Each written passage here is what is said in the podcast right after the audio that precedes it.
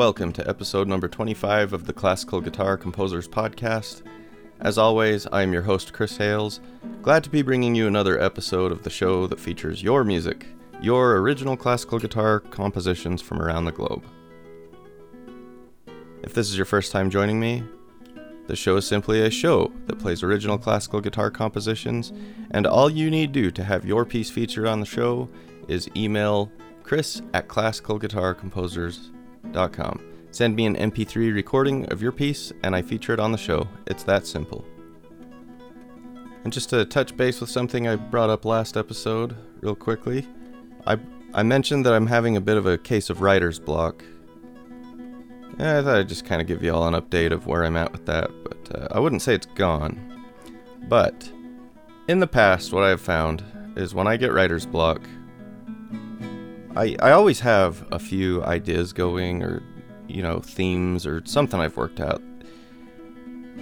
And what I've done in the past is usually if I'm you know stuck on something I don't like, I've had it for a while, I just force myself to flesh out a piece using that theme. Even if in the end it's no good.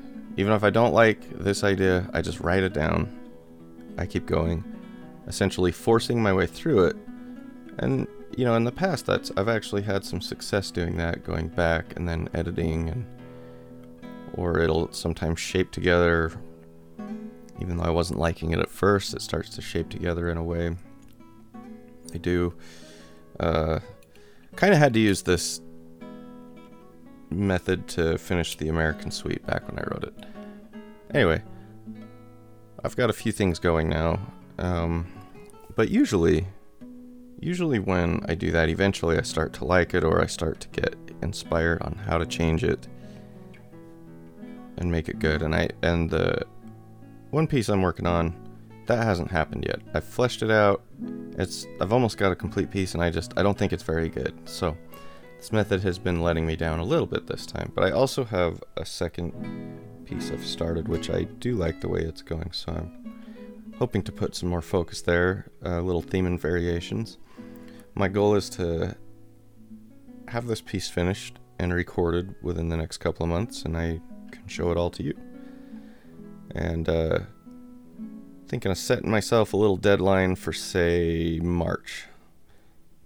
So in March, I hope to f- show you guys this new piece. Now, if you're having trouble finishing a piece, why don't you set a deadline for yourself and say, on this day, I'm going to send it, the recording, to Chris at classicalguitarcomposers.com. Give yourself a deadline. Maybe that'll help if any of you are having that trouble. So, there's a little update of where that's at. I also have to talk about my good friend in England, Martin Slater. Now, I have, I don't even, am I even allowed to talk about this? I don't know. Pretty amazing thing has happened. In the past, I have mentioned that I love Paganini's Grand Sonata, particularly the way it is played by Julian Bream. And not just the way it's played by Julian Bream, but Julian's arrangement of it. Originally, that piece, that piece is a uh, violin and guitar duet, and a lot of guitarists just perform the guitar part. It's a it is a fairly lopsided. It, really kind of opposite of what you might think. It's very lopsided in favor of the guitar, and the guitar part alone pretty much works as a solo. However, Julian Bream's is is much much more full. And to tell you the truth, I don't really know if it's like Julian incorporated more of the violin part. I suspect that's what he did, but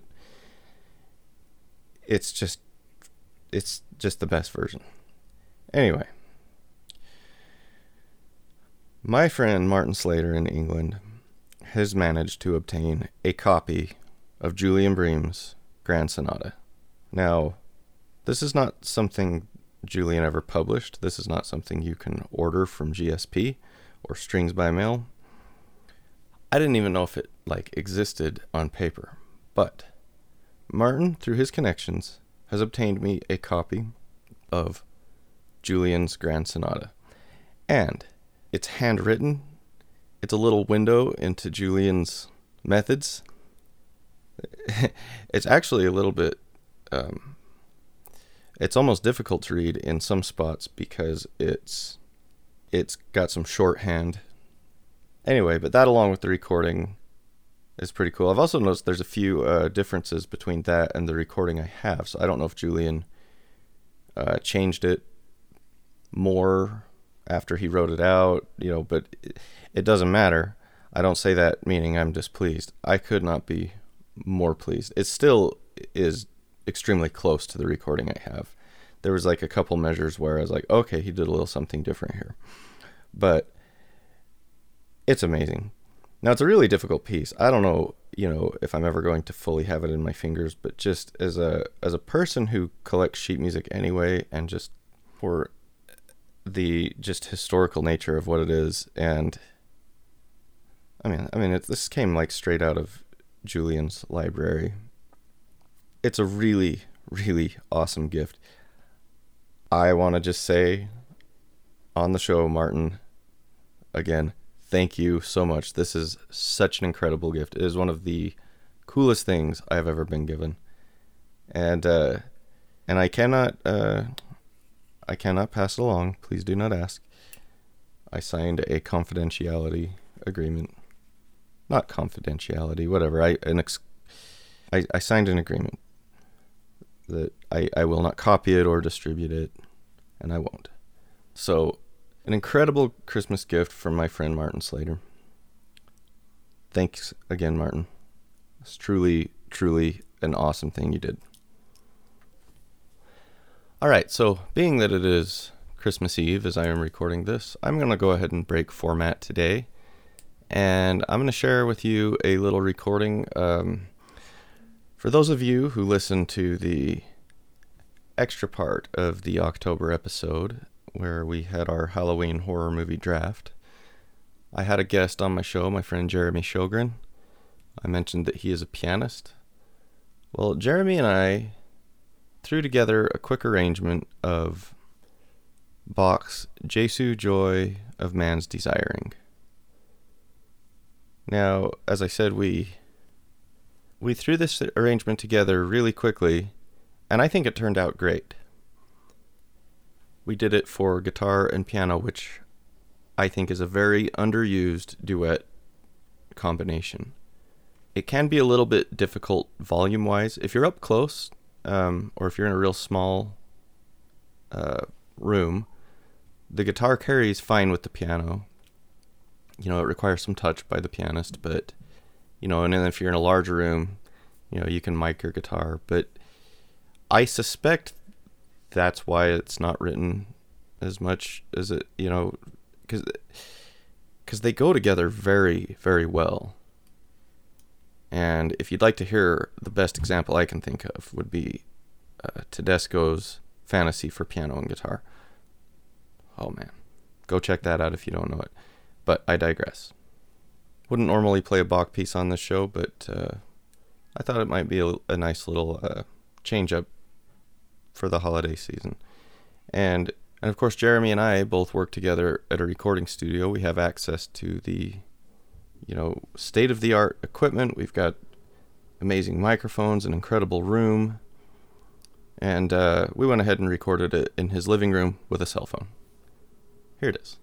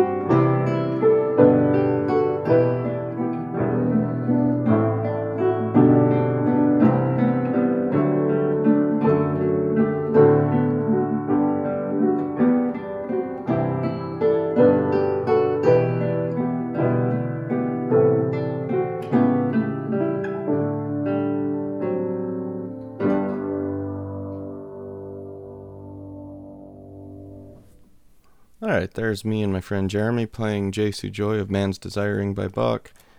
Like I say, just a little treat. Maybe it's because my coffee is tasting so good this morning. I don't know, but I thought I'd throw that in there. So, now back to the show. I'd like to read an email. Now, I might have to start changing things up a little bit again. Just, you know, as the show progresses, I try to see what works, what doesn't. But what's happening is um, people send me music and and along with emails and then I don't read the email on the show for a few months because that's kind of been the wait time to have your piece played on the show. But then I it seems like the emails are kind of old, you know? I don't know. Anyway. We'll we'll see. We'll we'll see how it works out, but uh, this is not an old email. This is just a response from the previous episode from my friend Martin Slater. Chris, great new podcast. Despite all the troubles of the world, we must remember that music is our savior, and the sooner governments recognize that fact, the sooner society will regain regain its mental stability. We must keep the faith. I hope your daughter was not too put off by that rather inconsiderate family. My daughter has only so far performed to fellow students and parents thereof, and is now preparing for her imminent grade 7 piano exam despite having already plunged totally into her fashion and design university studies. We have been encouraged by her teacher visiting our house to give her a mock exam in which she achieved a merit, so everything should be fine. I only went to grade 6 with guitar before deviating to more academic musical studies. Regarding pieces that end in the minor key, I know that Tchaikovsky's Symphony No. 6 is technically in B minor, but he was pioneering in making the third movement major and the fourth movement minor, totally opposed to expectations in mood. The third would surely have been a great finale in any other symphony. So thank you, Martin. Uh, she did fine, despite all the noise. Uh, she's a trooper. So, yeah, thank you. And yes, I, I should like to see theaters open again sooner than later. Also, uh, I've got a little something from Etienne, who we featured uh, last month, and one he told me how to pronounce his name. So, Etienne Delavaux. And however I was saying it before, I know it wasn't that, it was totally wrong. But Etienne writes Hello, Chris. I hope you will have a wonderful Christmas and New Year. A few years ago, I recorded all my guitar compositions and arrangements. The end result was called The Five Seasons of Guitar and was made into a 5 CD box set. I'm happy to make this recording available to you as MP3 files. You can find out about the making of this project on YouTube, and he's provided a link there. He says you may also share this link with anyone who might be interested, and of course, you are welcome to use any of these in your blogs. Cheers. Thank you, Etienne. Uh, I will. I'll put the YouTube link up on the website. And Etienne, I guess I better clarify. Are you saying I'm sure you're okay with the YouTube link being shared, but the link to your MP3s, um, let me just have you clarify that. But I believe what Etienne, I believe what he's saying is that you're welcome to these MP3s. We'll certainly be featuring more of Etienne in future episodes. But yeah, Etienne, if you could just uh, clarify that regarding sharing link. I don't want to share uh, anything you didn't intend to go out to the masses. Okay, and with that, we're going to move on to the music portion of the show. We haven't heard from our friend Daniel Ainsworth in a while, but back in October, I got some word from Daniel. It says, Hey, hope all is well in your world. Some life updates. My wife and I are expecting our first baby, a boy, and I've also become an elementary music teacher. I'm a couple of episodes behind, but I thought I'd submit some music for the podcast. A while back, while I was working at a thrift store, I found a set of French art songs and stole a bit of scale from a Debussy song to base a few pieces on. I have written a new set of solos using that bit of scale for classical guitar. Eight this time. They are meant to be a little more diverse than the last set, as well as being a little more beginner friendly, though not terribly easy. I used to have a closet studio and I actually recorded these when it was set up, but have since moved it upstairs. When I did that, I ended up re recording them. They are still a bit rough for my liking. Anyway, attached are the MP3s for them, as well as the score in case you want to play them, though I'm sure you won't touch the third string F sharp alternate tuning in number 8. Again, can't wait to catch up on the show and hope to hear good things from you soon. I remain Daniel Ainsworth. Thank you, Daniel, and uh, yeah, he referring to the uh, third string. I don't care for the F sharp tuning on the third string. When it comes to alternate tunings, that's where I draw the line. No, I'll I'll give it a try. What I what I need to do is I need to um, put decent strings on one of my other guitars. Use it as an alternate tuning guitar, uh, and then it won't be such a big deal. Daniel, uh, congratulations on the pregnancy. This was a couple months ago, so I hope things have progressed well since then. I'm not quite sure how uh, far along your wife was at this time, but I hope all is well there. And thank you once again for sending these in. So, this is Eight Studies for Classical Guitar by Daniel Ainsworth. And they're just numbered, so we're just going to play them in order.